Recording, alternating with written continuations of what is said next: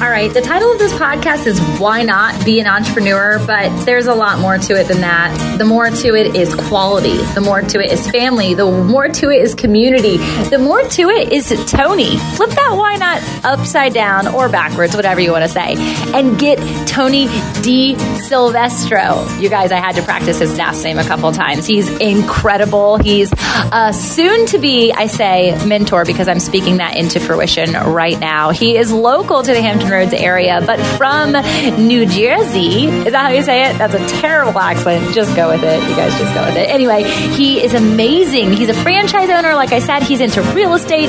He is an entrepreneur of over 31 thriving companies. Yes, I said 31 companies. Can you tell why he's going to be my mentor? I am amazed at him. More so importantly, I am grateful for him. His heart for God, his heart for family, his heart for entrepreneurship is intended to serve. It's intended to create global impact. And to do so via business coaching, via consulting, via mindset, via limiting belief barrier breaking, right? This is so good. You guys are going to want to tune in to his story and you're going to want to tune in to the goodness. So be ready to take notes. This is your God wink, the moment that heaven says, for such a time as this. It's time to own your joy, prioritize your health, discover your wealth, and exude your wholeness. It's time to become truly fit. However, this isn't a fitness podcast, though I'm a retired personal trainer and nutritionist. This isn't business jargon or tips and tricks to landing your successful passion project, though that's totally why I'm a business coach. This isn't a quick fix health detox ploy, though I'm all for therapy and I love Whole Foods. I do have a YOLO side sweet tooth, though. This isn't confusing religious banter, though I'm an ordained minister still figuring out the many things and facets and faces of Jesus. It's really none of that. So I'm wondering if you're wondering, what is this? Well, this is an opportunity to join me alongside other big dreamers, innovative movers, and lifestyle shakers as we explore and share our messy comeback stories and discoveries with each of you fellow passionate seekers. The Fit and Faith movement was birthed through my own trial and error discovery of mind, body, and soul alignment, and to be totally transparent, my own entrepreneurial crash and burn experiences. I've learned firsthand that being fit isn't about our physique at all. It's not about our qualifying abilities or titles. It's not about our potential. It's truly about our God gifted passions meeting our purpose. You are one step away from achieving your idea, your dream, your calling, your purpose, whatever you want to call it. And I want to be there for the moment that you say yes in freedom, clarity, and confidence that you are living fully fit in who and whose you were made to be. Welcome to the Fit and Faith podcast with me, Tamara Andress. There is no better time than now to get fit. Hey, hey, hey, welcome to the Fit and Faith podcast. I am so excited to be here with today's guest who's actually like down the street from me right now. I kind of wish we were in the same place so I could hug his neck and you guys could get the, the vibes that we're together. But our hearts are together and that is first and foremost important for this show and for you guys as listeners. So Tony, I am honored to have you here on the show and can't wait to dive into all things you and all the things that you've been doing in the past. So thank you for being here. Awesome. I'm so excited to be here today. You know, it's, um, you know, you don't get to talk about life and what you're doing every day to other people. So it's great to share and just be part of something bigger. Absolutely. And I think that is true. I mean, we're especially with everything on your rap sheet that you have going on, we don't take that time to just like slow down. And I had the pleasure of, of meeting with Tony in person a couple of weeks ago. And it was nice to just hear his backstory and to see his heart towards everything that he has going on. You guys, I could read his bio, and I might at some point, but I want you to just dive into um, where your favorite passions are and how you've gotten to where you are today. And we can go through all the incredible business angles and businesses that you've started. You guys over 31 businesses. That's insane. Um, and he's got some incredible local accolades, national accolades, and he's going to be jumping into the coaching and consulting world officially. He's been unofficially doing it forever. Um, but I'm excited to hear about that as well. You know, people is what drives me. So, mm. um, you know, I um, I've been in customer service since I was a little kid. Started my first business at eight years old, and um, grew up in a small Jersey town, and where you know it was four months of hurry and eight months of worry. We had to make our money for four months, and then you worried if you could feed yourself the rest of the winter. You know, but um, that's the mentality I kind of grew up in, and had an amazing parents that really taught me values and really the morals that I grew up with, you know. Um, so I was really blessed to have that part of my life. And, you know, growing up in that town where, you know, you had to hustle and that was all it was. So my whole life was just molded with that philosophy. So it really gave me a great opportunity. But there's really people that really makes the biggest difference in my world. I'm in the people business. Every business we're all in is the people business. But so it just takes people a while to realize that. I totally agree. We actually have a person that we're connected on Clubhouse. Tony, I haven't gotten into any of Tony's rooms yet, but we were talking about Clubhouse the first time we were together. And one of the people that I've met, his name is Joshua Lee. He's like a LinkedIn expert, him and his wife, Rachel. And it was really cool to hear. He was saying that there is no longer anything for B2B or C2C or B2C or any of that. It's not business to customer. It's not business to business. It's only H to H, which is human to human. And I took it a level deeper because I believe even further that it's heart to heart. And so understanding that if we just know, doesn't matter if you're in a product based industry, if you're in a service based industry, whatever, that it's ultimately just this human to human, heart to heart connection. And, and you do that so well, even just from the, the Y-NOT pizza place, right? Like you're, it's awesome, right? And you guys, this is so good. Y-NOT is, it's a, it's not even a franchise. It's, it feels like a franchise because there's so many of them. Tell us a little bit about getting into that. And I know that wasn't your first endeavor, but it's how I found out who you were. Right. I grew up on the Jersey Shore, like I said, as a kid, and um, I was pumping gas for a living and, and working on some th- other things. And then, but the owner of the gas station said, Hey, as a pizzeria, the pizza guy quit. So I started making pizza at 15 years old. And at 19, I was partners in a pizzeria and just kept moving from there. And at 23, opened my first one in Virginia Beach, Virginia, and just exploded from there. Um, we actually are franchised now, and I'm getting ready to open up probably 40 to 100 locations. And so real busy with I didn't that. know so, that. Oh man, that's yeah. so good. That's so insane. Really cool. I bet you are busy with that, you guys. And so why not? Just so you know, I actually titled the show today, "Y-NOT Be an Entrepreneur," and Y-NOT is Tony his name backwards, and so I love that. And he's even instilled that entrepreneurial spirit into his own children, um, which we connected over as well. My my little guy who's eight on Friday, uh, he started a business during COVID, uh, the beginning of last year, and so I know your kid kiddos are in that realm as well. You want to share a bit about who they are as well? Yeah, they are. I have three daughters, so it's me not having any hair left, uh, but they all have beautiful hair. yes. And, uh, but uh, they're very entrepreneurial spirit. My oldest one has a training company. It's called Employee Launch, and we're getting ready to hopefully take that global. And then um, my middle daughter is sells her own jewelry. Started making her own jewelry freshman year in college, and it's just on fire. She's killing it. Her name is Victoria, and her name of her business is called Airotciv, and it's Victoria backwards and it was kind of cute. She's like, um, she's like, Dad, you know what my name is? I'm like, she's like, what? I'm like, Airotciv. I'm like, oh, that's really pretty. She's like, what's wrong with you? It's my name backwards, and just a really cute story. Know? yeah, I should have known. Like, it's just like, you know. And then my youngest is a tech, and and she's at Virginia Tech, and she's like, "Well, what business am I going to own, Dad?" So it's really fun. They just have it in them, I and it's kind of so funny how you grow up in an entrepreneurial spirit. Like my mother had her own business when we were kids, and it was macrame, and my dad was always like, he was a cop, but he was like investing in properties and renting to people, and so I grew up in that spirit. And you know, I was talking to a doctor the other day, and he has three girls as well, and I'm like, "What are your girls doing?" And he goes, "Oh, they're all going to be doctors," and and I think it's just the environment you grow up in. You know, so right. Yeah, you're so right. My mom was an entrepreneur as well, and my dad was in the military, and so I, that's what I saw her like all the time. And the biggest thing that I think played into my desire to do it is that she was fully present, but also fully an entrepreneur because it was a, a business that she ran out of her house. And so I really always appreciated that, and I knew when I had a family, I wanted to be able to have that leniency um, and that joy. But I don't operate out of my house because I would go bananas. So I do have a space, um, and my kids have their own thing going on, but I get to be and choose what that looks like. And so I even talk to my kids all the time. Um, mommy doesn't go to work. Mommy goes to create and to help people. And same with my husband, who's an entrepreneur. Like he just goes to help people. We're not working per se, um, versus like the nine to five work status that the American dream tries to instill so deeply into our children, giving them this understanding that like I actually really love what I do. Um, and it's not necessarily that I have to be here. I get to be here. And my son actually was sick last week. And so he didn't go to camp and he came into work with me and he'd never actually seen me like all day work. And he was like, you're laughing a lot. You do a lot of really fun things. Are you famous? Are you on TV right now?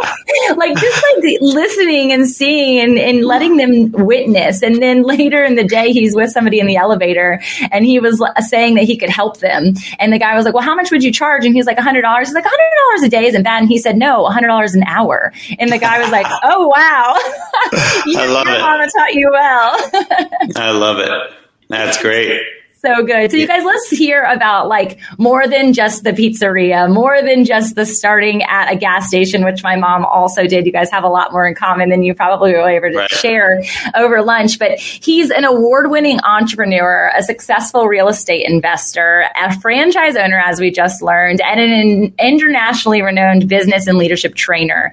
Um, he is a part of a vision, which is the top 125 business owners in our area, and also a member of the EO, which I have um, another friend in the EO, so I'll have to ask and see if you guys know each other offline. But he's founded, again, 31 thriving companies, which I think is hard for a lot of people to say. There's generally the fail forward experiences, and I'm sure you've got plenty of those, but he's also in the residential and commercial construction industry. He's in the SaaS training company, manufacturing, and global coaching and consulting. Y'all, it's the real deal. And I know recently you started a podcast. Can we learn from you all the time now, Tony? I'm working on it. It'll be on Mondays, and I'm I'm same day as today, but um, we'll start probably next week with my first yes. one, and working on my masterminds right now, just to be able to really scale the coaching business to help the masses. And yeah. you know, a thing like what you're doing, it's amazing. And I've never really, I've always coached for free and never did anything and never monetized it, but I found that it's really limited my ability to get to the masses, and so I'm really yeah. looking forward to it. It's going to be exciting. But opening businesses is is just um, something for me. I'm, I'm fearless. So when I teach entrepreneurship, and there's two things you have to have, you have to be able to take a risk and you have to be able to fail. So, you know, these are the things that I've always been a risk taker my whole life. And, and, but as I get older, I'm just a little more calculated risk taker. Uh, so I don't have the losses. And, you know, every entrepreneur, you know, the, the best thing I've ever done is lose a business and, and had that pain and had that suffering because it's really made me look at things totally different and made me a better man today um, and a better entrepreneur. But I mean, failure is, is not something I look at. I always look at failure as an opportunity. So a problem is an opportunity. And when I teach my staff or anybody's working for me, I always tell them a problem is an opportunity. Opportunities create solutions and solutions create results or ROI, whatever you want to say.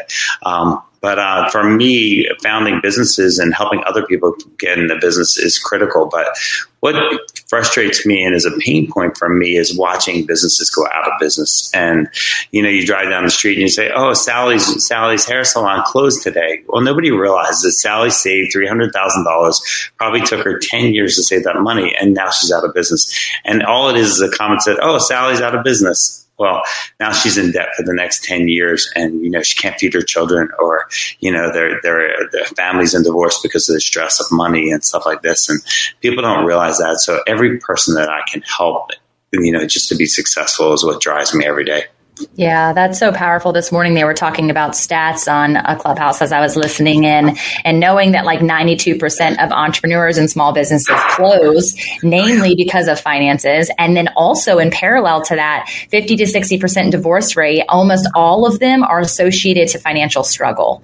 And that's terrible. That's horrible. And so how can you help? Because one of my passions, and we talked about this, is this knowing that there is a mentality towards money that's either been cultivated societally or cultivated in your home front or cultivated even in the church that has plagued, I think, the ability to really thrive in financial like stability. What what thoughts do you have towards that and how can you help unlock like that plaguing mindset? So I think money, unfortunately, you know, society today, you know, you watch any TV show, you watch any YouTube or TikTok, it's all about money and people with fancy cars and fancy planes and this. Um, money for me in my life has always been something that I never focused on ever. Money is always like a hammer to me. So it's like a tool, right? So even in my businesses, my poor wife, but uh, we force budgeted our house in business, you know, so we always kept all of our money in our businesses. So at any given time, if she had a thousand dollars in her checking account at home, that was a lot, but it was always caused a little bit of stress because my wife never had that ability to just go out and spend money or do whatever she wanted because she knew we always had to have that rainy day fund. But I think as a society today, I think children, I think they have a false reality of what is really, what is money? What is it? What do you need to do with it? Because even in business, people are like, you know, are, are we going to make money? I said, if you work hard and you do the right thing every day and you surround yourself with the right people, the right mentors, the right coaches, your chance of success is way higher than the 92% failure rate. Um, but I, the biggest thing, the one lesson I would have loved to have had when I was a young entrepreneur was to have had that coach or that mentor when I was a young kid, and I never did. And so today I search out everybody that I can. If you don't think you need a coach, you definitely need a coach because you know what they're learning? They're learning wisdom. They're taking from your mistakes. And a piece in my life uh, that I have always told people, they're like, "What do you regret?" I said, "I don't regret anything. Like nothing. Not even the worst things that have ever happened to me, because I wouldn't be the man I am today without it." Yeah, that's so powerful. And that's why that wisdom piece comes into play because I don't have to make that same mistake if I have you right. in my corner to be like, Tamara, wrong direction, come this way, my little right. sheep, right? It's, yes. it's, knowing that um, we are so, as a society, willing to allow other people to shepherd us in different facets of our life. Personal trainers, you're like, oh, you have a personal trainer? That's amazing. A nutritionist, that's awesome. Oh, you have somebody who does your meal prep? That's great. Oh, you have a doctor? Cool. Like, there's all of these other people, your dentist, take care of your teeth. And then what right. about your dreams, right? Like, what about the vision? How do you cultivate? How does somebody come alongside you in that? And it's something that's been new to me, even in the last probably five years specifically. I was an entrepreneur in all of my 20s and didn't have that mentor. And I think it was less about my having access to mentors and more about my ego being in the way of I don't need to ask for help. I've got this figured out. Those older people don't get the marketing strategy that I'm going to use. They don't understand social media. I've got this. And it led to burnout. It led to failure. It led to that learning opportunity, as you like to say it, where right. I had to let go of it all. And so as you're speaking into that young entrepreneur, like what are the things that you would help them with in that process? Like first and foremost, do you see as a common mistake? Well, I, I, want to add to a little bit of what you said too, because the thing is, I think entrepreneurs a lot of time when they go into business, they don't want to they don't want to talk to other people because they don't want them to think they don't know what they're doing. You know, they want them to think that they're the expert. That I, I don't want them to think I don't know what I'm doing. I'm a, I'm an entrepreneur. Yeah. I have to be the best at what I'm doing. And the problem is, yeah. most entrepreneurs go into the business and they're technicians, right? So we all go into business and we start a business because we think we're the best at that task. But what they don't realize is they actually need to work on working on their business instead of in it, right? You're hearing a lot of people say that, right? So work on it. But what does that mean when you work on your business? You have to develop. You have to systemize your systems first, right? So it took me a long time is I was the uh, when you're young entrepreneur, you start doing everything yourself. You don't realize that you have to create systems because creating systems takes work. It's a lot of work to know every single aspect of every single thing that you do in your business. So a lot of times, what I do with young entrepreneurs, I like make a list of 50 things you did today, and I'll start delegating because the delegation is probably the number one thing that every entrepreneur needs to be better at. And when I have, when I teach uh, entrepreneurs and CEOs, I teach them delegation probably primarily one of the first things I do. Now, if it's a young business, though, I'm really going to dive into your name. What is the name of your business? Give me three pillars of your business that represent your brand. So, in my restaurant space, it's family, quality, and community, right? So, I've defined three words that actually define my brand. But then I do everything with those two words. It's how I train, how I market, how I delegate every single process and procedure that I do. So I go through a whole practice on that. And then we really define, I can't tell you how many companies I've changed the name of their brand and then use that name that they wanted originally in something, a product or something that they were selling. Um, but really, you have to resonate. I call it the billboard test. If you drive past it in 30 seconds, going 60 miles an hour, do you know what your business does? Mm, so. That's a good one. That's really yeah. good. I was actually chatting with my coach, um, Zeller, uh, the other day, and we were talking about naming, and I had named like the top tier funnel piece. And he was like, That's really, I get it. I understand what you're saying. I like the alliteration. I love alliteration. And at the same time, he's like, So your name, what you're doing is you're telling me how I'm going to get there, but I don't really care how. I just want what I'm going to get. I want the outcome. So we should be naming based on like the outcome of something. And then the supporting statement is how you're going to get there. And I was like, that's really interesting. I've never thought about that. So we were specifically talking about that. But if, if you think about it from a conference, for instance, there's Grant Cardone's um, 10X conference. So I know if I go to this 10X conference, the hope or the promise is that I'm going to 10X my business. And right. so then through there, there's the supporting statement of entrepreneurs, founders, all of that being able to do that through a business lens. Um, but I think from a company perspective, branding alongside those three words is brilliant. It's basically your mission and your vision in a nutshell. It's always at the forefront of what you do. And is it in alignment? If a new door opens, is it in alignment with those three things or does it deter you into something new and then you're segmenting yourself into something else and people don't understand your brand. Um, I'm going to have to play around with that and see what my three words are. Yeah, no doubt. And it's just like if you say the word Apple, if you said the word Apple 25 uh, years ago, I can hear you. Can you hear me? Okay, so if you say yeah, the word yeah, Apple, yeah, I got you. If you said the word Apple 20, you're fading in and out. I don't know. So, um, if you say the word apple 25 years ago, you know, apple meant like a, this little red thing that was sitting in your, your fruit uh, container on your counter. Um, but you say the word apple today, it means something totally different. I mean, you can go to anybody and say the word apple and they know it's probably Apple computer. I, oh, my iPhone, you want my, you know, but it was Macintosh computers when I first grew up as a kid. So that brand, you think about it, you know, but the first two to three years are so critical to make sure the brand, your brand, your name can change over time, but your first year to three years has to be really well defined. But I, yeah. I, agree. I think branding as a whole is, is a process and a journey as well. Um, Apple's done a phenomenal job with it. Chick fil A, think about all of those things. But even in our local co- community, Y-NOT has done that? Like, so I, I was talking just about how what all the community and um, energy you put into that family and community piece of your three words with your business. I'd love for you to share from an entrepreneurial perspective or a business perspective how important the, like you said, we're in the people business, how important that's been in the growth and development of your brand. It's fine. So one my principles, the way I teach every business, whether I'm in my construction businesses or it doesn't matter, manufacturing and everything, we're all in the experience business, right? So even in the servers in my restaurants, I don't have servers. I have experience creators right? So they have to understand what what are we doing? What is the end result, like you were saying? But I mean, we want to create an experience with every interaction that we have with every pro human being.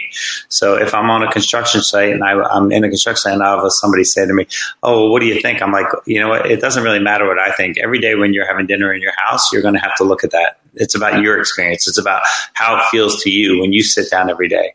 Uh, I want to build you the best possible house I can possibly build to your likings, right? So everything in my life, and even as a cook or somebody in a restaurant, you know, what are you doing with that plate? I say to my cooks, this is an interesting thing. I said, who spends more time with a guest, the waitress or the cook? Interesting. I've never thought about that. So you're obviously you're thinking the waitress, but is it?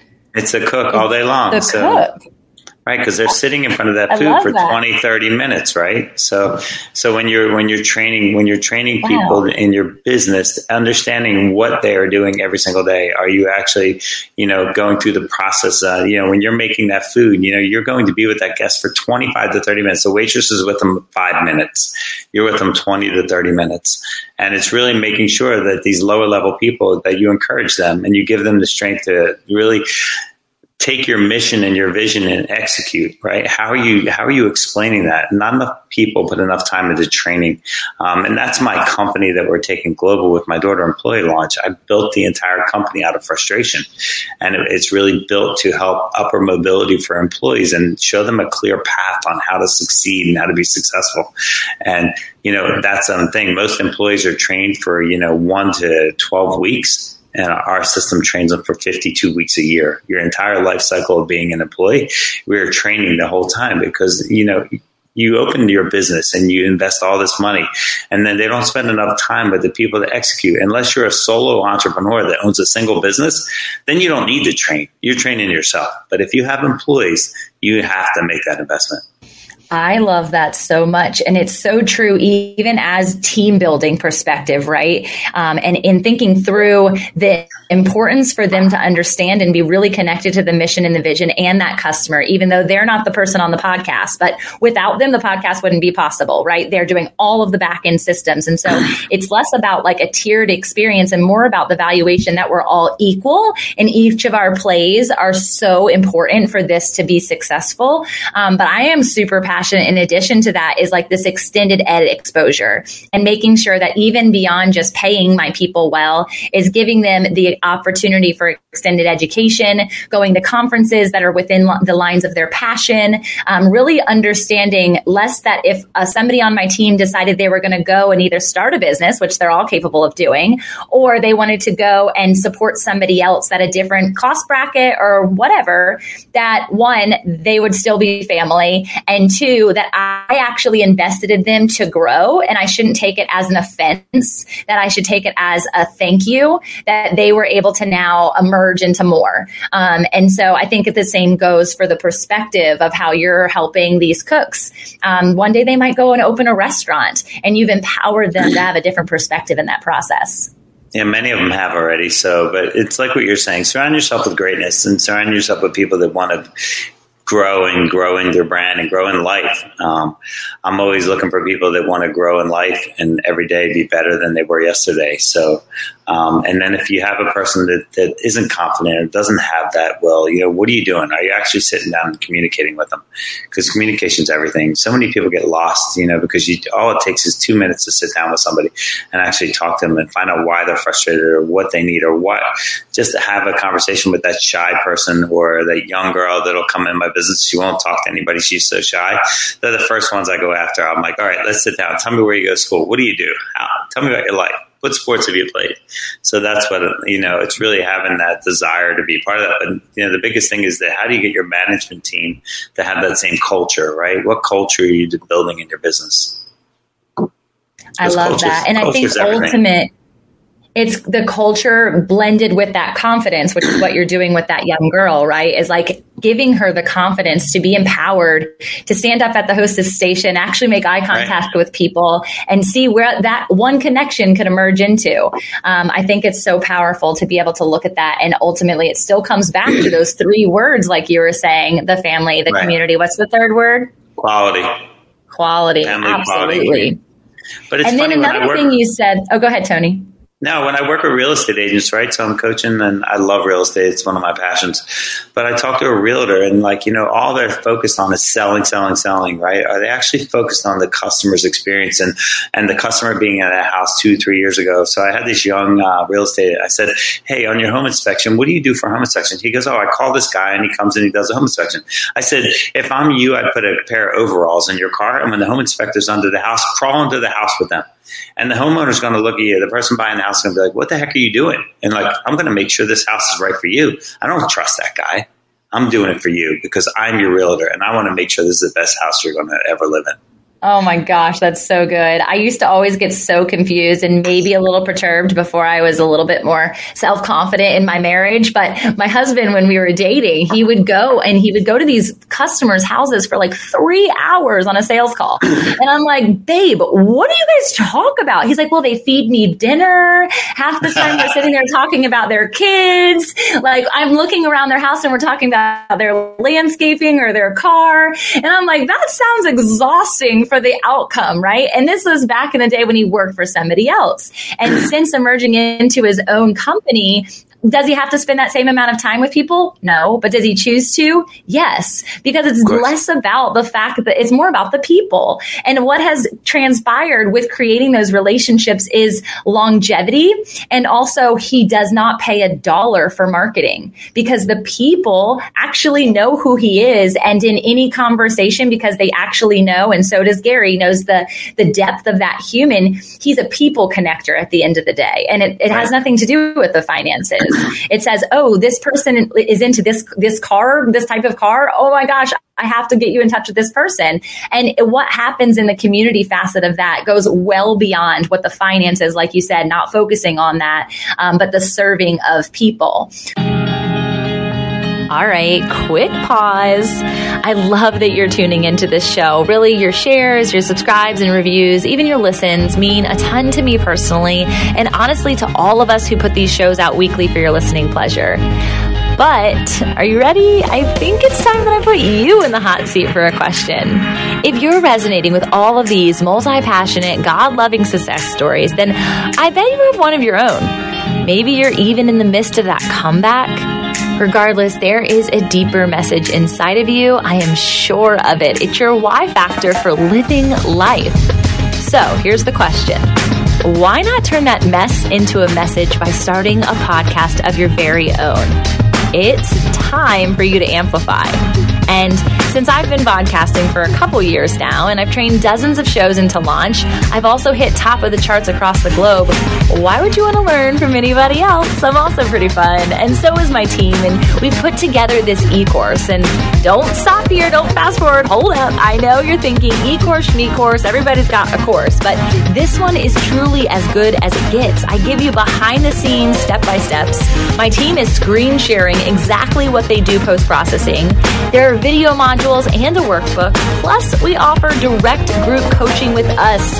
No videos, us live in action. Let's create that human to human connection. So, really, there's nothing like it. I would encourage you to go check out tamaraandress.com and check out the course tab. Once you get there, there's even a free mini course option if you want to see the behind the scenes and not really take my word for it. So, you should take my word for it. You're here listening to me right now. So, I appreciate you. We love you. We encourage you. But, girl, boy, man, woman, father, dog, whatever, it's time for you to amplify. All right. Now let's get back to the show. One thing that you said earlier that I think is also super important as people are stepping into that new realm of entrepreneurship or even the scaling, adding products to their line, new services to their line is that question of what's, what problem are you solving? You said that so much of what you've curated with your daughter and that business is that you did it all based on frustrations. And the right. reason it will work is because you're not the only person who's been frustrated about that. It's a lot of people. So right. curious about as people develop and their business, a lot of people have these like grandiose ideas. This is my dream. This is the big idea. And they don't know how to actually serve the customer with it. They just think it's going to massively have global impact out the gate and they're going to make riches, right? What does that, what does that sound like to you? And how do you help people pull the layers back to actually serve? So there's, there's that's a, a, broad, very broad question. So as far as you know, multifaceted. So like when you're building a house, right? So everybody has this grand idea, but can you actually afford it, right?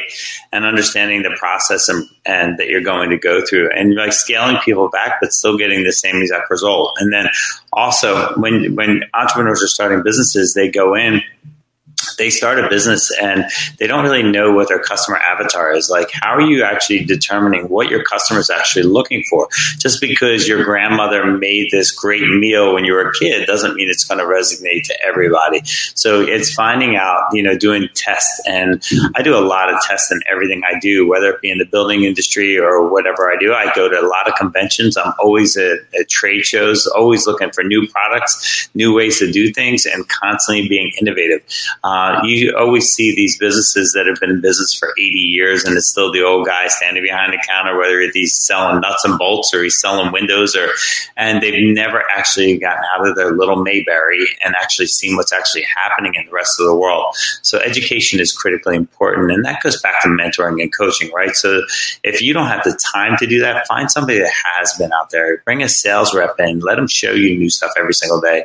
Um, it doesn't matter. Like if you're selling cars, it's the same thing. If you're only selling Mustangs your whole life, you don't even know what's out there. Go find the Maserati or the Honda Accord or go work for a different company. And Honda's one of those companies like your husband's company. You know, Honda sell themselves. Well, what did that company do? They really broke down the finite details of that car when they marketed. So they didn't have to have salespeople that were trained to the highest level. They actually did it very ingeniously just set that tone in the culture of their brand. So it didn't depend on a salesperson. So when you're when you're trying to find new products or you're trying to be an entrepreneur, really understand your customer avatar, know who your customer is, what are they looking for, what do they want, what do you, what did, what desires do they have, and then you you're really creating a market around that.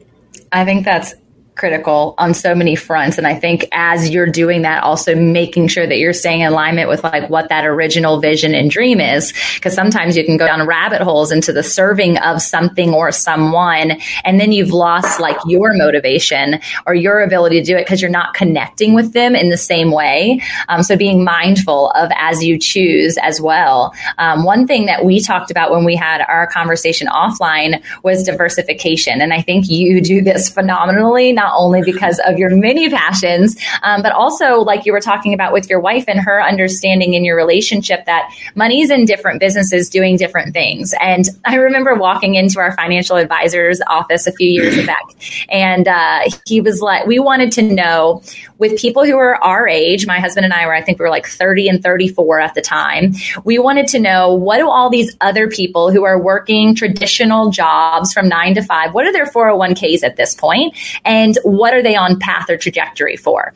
It wasn't less about comparison and more about how can we just make sure that we're safe and we're good to go. And he was so perplexed by the fact that we didn't have any of these things and all of our money was in our businesses. And he like, you should have a little bit of this. You should have a little bit of this. So we started our, our diversification path then. And it's been amazing to see through real estate, through stocks, through trading, through all this different stuff, how it's really bolstered not only a amazing dinner date conversation.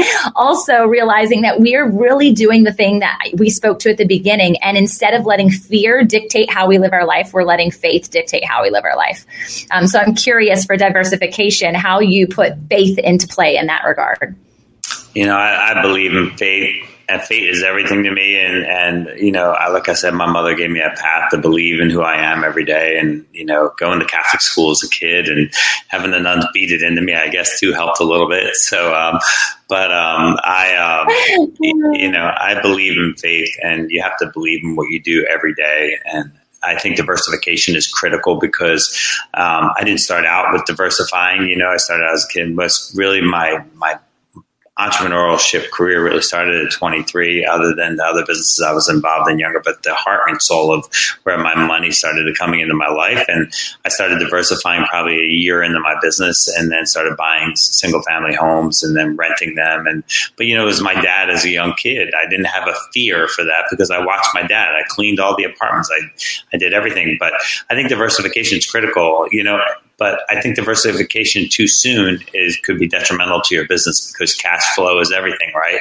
You have to make sure that you have enough cash flow, you know, and that's what I was saying with the internet. You have to be careful what you watch on TV. Hey, I want to be an entrepreneur. I want to have a plane and a Maserati and a Lamborghini, and and it kind of disturbs me a little bit because you see the failure rate of ninety two percent, and these people, it's like a glitch word now that people are saying entrepreneur. I want to be an entrepreneur. Well, do you know what it really means to be an entrepreneur? You're risking everything you're risking your life. And uh, even these kids that are on the internet now and they're making so much money, you know, are they what are they doing with that money? Are they actually investing it?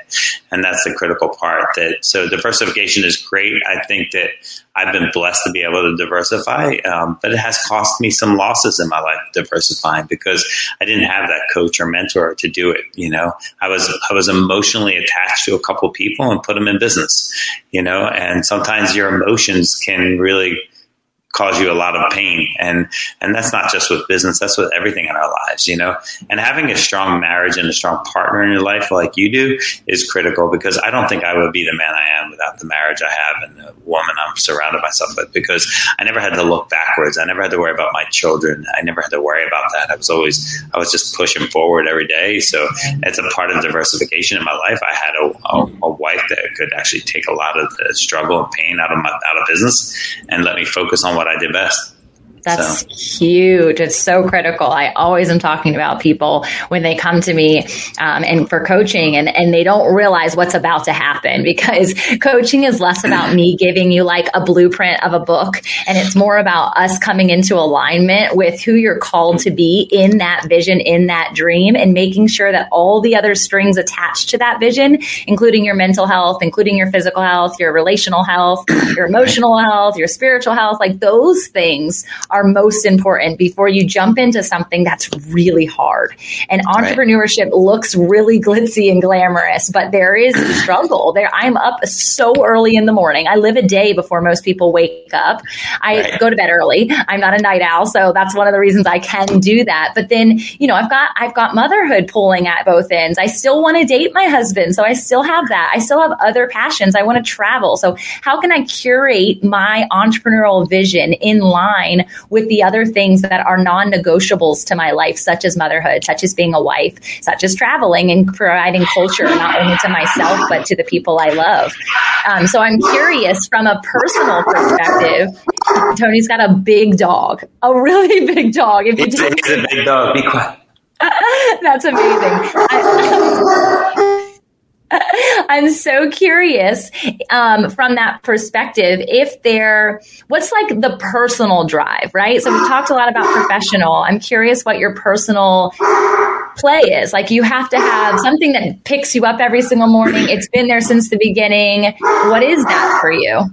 I I don't know. So I'm sorry about my dog. He he's a mastiff, so he's very big.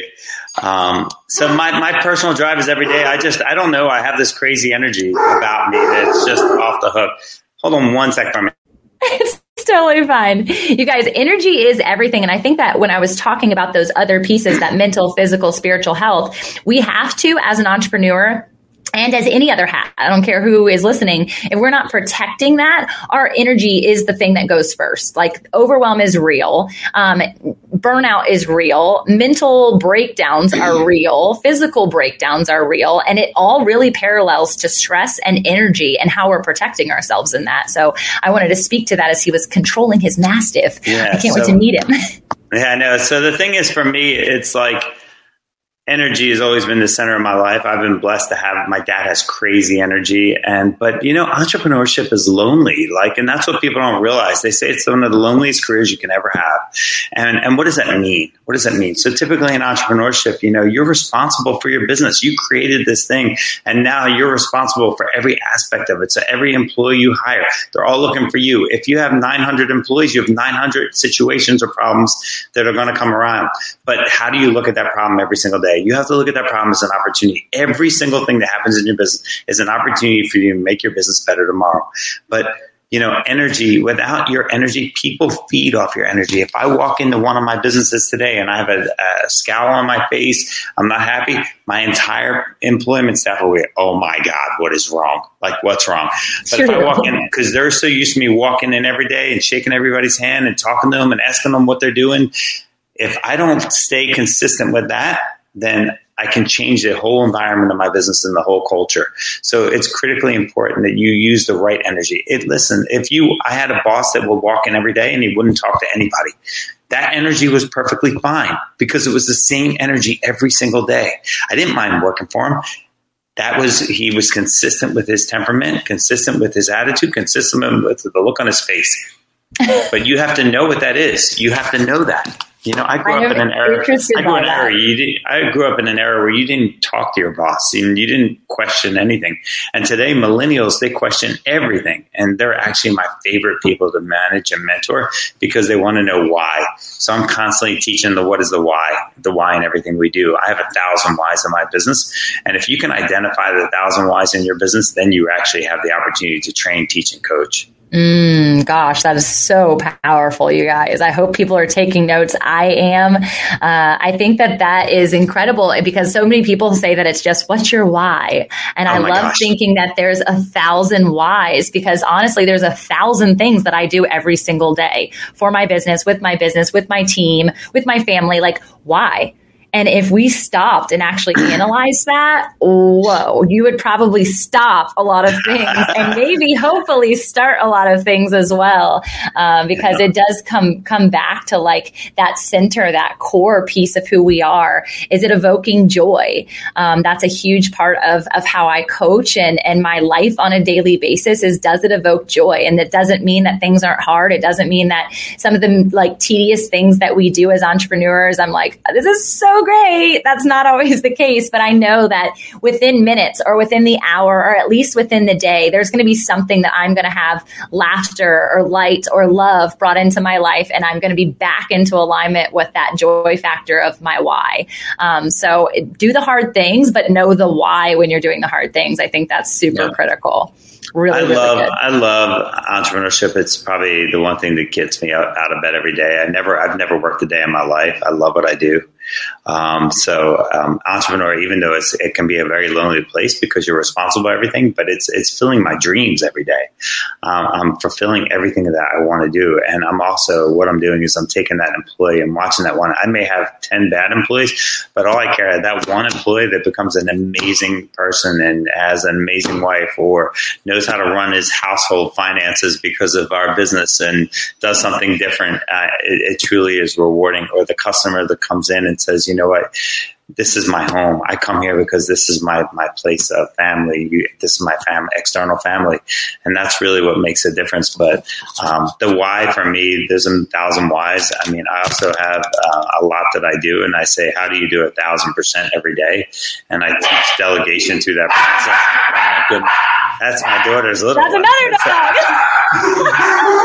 oh my goodness. Anyway, so, but my, you know, doing a thousand and people get overwhelmed and like what you had said is overwhelming, right? Entrepreneurship can get overwhelming, right? So how do you do a thousand percent every day? Well, it takes 10 people to do a thousand percent every day because you have to delegate 90% of it to each person, right? 90% to each person. And then you're left with 100% left in your day. But how do you delegate? So when you see like fatigue and stuff like this, I mean, this is what people need. They need to learn how to delegate and, and surround themselves with greatness. That's really good. This morning, I heard an acronym from someone who shared, and she was saying um, her dad taught her this, and it's the acronym of DAD. It was delegate and ditch. And I was like, hmm, I'm like, I see the concept because I definitely can micromanage and I try to release the reins, right, to the expert that I just hired and pay money to do the thing that they know how to do. But I have a really hard time doing it. But at the exact same time, I'm like, well, what level of ditching do I do? Well, how much am I supposed to tap in? Is it just like a cultural? Is it just relational that I'm supposed to be tapping in and confirming that they're checking their boxes and doing the thing that I've asked? Um, so I really like this perspective of a thousand percent because I can think through the 100% from every single person on the team and how that's going to all parallel together. Um, but what do you think about the ditching part?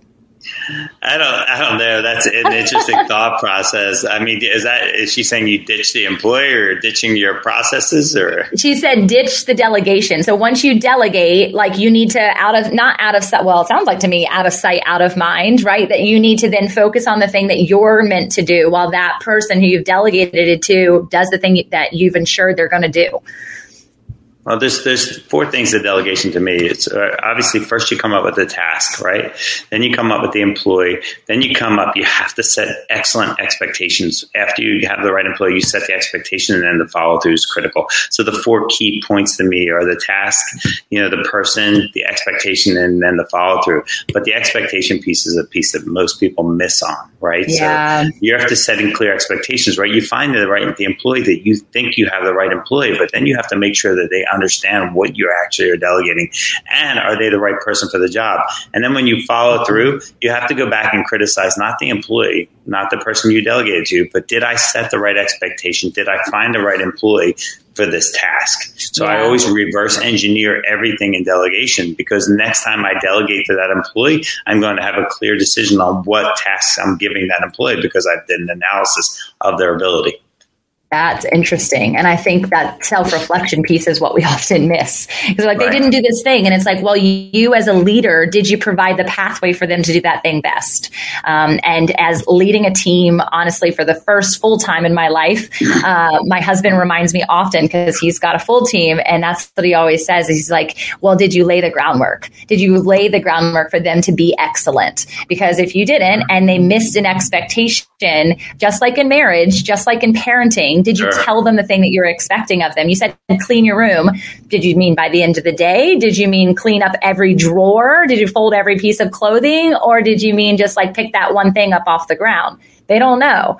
So it's really, it's interesting. Expectations are a huge part, even for ourselves. Like how right. much are we expecting of ourselves on a continual basis?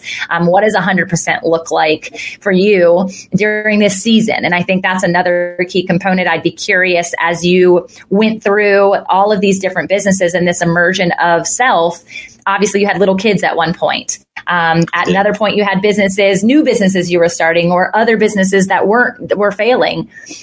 In different seasons, did you expect something different of yourself, or was that energy just always like, "Let's go"? I just I, I never look as a problem is never I've never had problems. I have opportunities, and so I don't ever ponder on a certain thing or take too much time to reflect on something that didn't work. I'm always reflecting on the other side. How can I make it better? How can I do something different? So That's I mean, I'm I'm just driven that way. Yeah. Well, it's a gift. And I think more people, especially when they get into this, they need that motivator. They need that person that's going to pour into them and wisdom for sure. You guys, he's one of the, my favorite people I've honestly met in 2021. Um, and specifically knowing he's right here in my backyard makes me that much more excited. But I know that he is called to global impact, not just on what he knows, but on his heart. And so, Tony, I want more people to have access to you, to get information from you, to learn from you, to glean from you. Where can they find you um, besides yeah. LinkedIn? I know you're on LinkedIn. I'm definitely on LinkedIn as Tony Disilvestro, but it's Tony D Talks at gmail.com. Tony D Talks at gmail.com. Yeah. And I have a funny story too, real right? quick and Clubhouse yeah, for sure. It's Tony D. Okay. So, um, you know, we're talking about children. So I like, I set this expectation for my daughter not to lock her door. I'm like, nobody locks our doors in our house. If we ever have a fire, you can't lock your door. So my entrepreneur, the one that spelled her name backwards, was obviously an entrepreneur and thought her way was the only way. So she came home from school after about two weeks of arguing with her to not lock her door, and she no longer had a door for two years. So. Ah! it was creating a solution, right? I had a problem and I found a solution. So hey, that's a good stuff. solution to have. And that's so true, but it's, that's great. I'm going to keep that in mind for my son and daughter because they're on, they're on the mer- immersion age of all the things locking doors.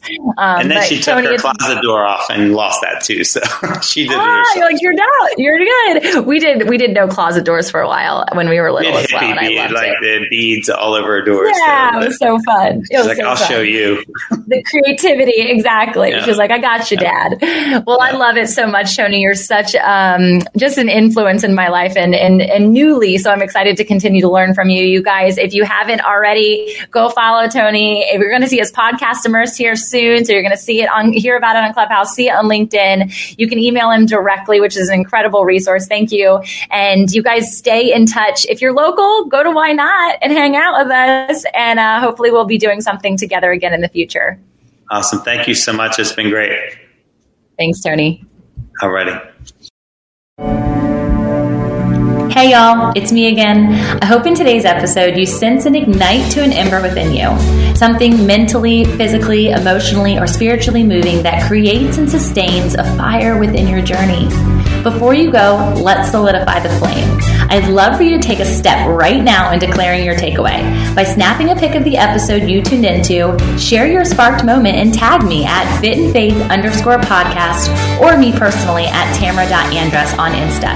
I hope that I can keep you accountable and also share you with the greater community of the Fit and Faith podcast listeners. We're totally in this together. Community over competition is the motto, right? I'd also be incredibly grateful if you took an extra second to leave a review on iTunes or your podcast listening app. I'd love to feature your thought in the next episode and give you and your passion project a big shout out. You know I'm a writer. So I love words and I can't wait to read what you have to say. I'm ready to fuel the flame with you together. And until next time, blessings over your joy, health, wealth, and wholeness. Tune in next time. Have you ever felt conflict between your faith and feelings?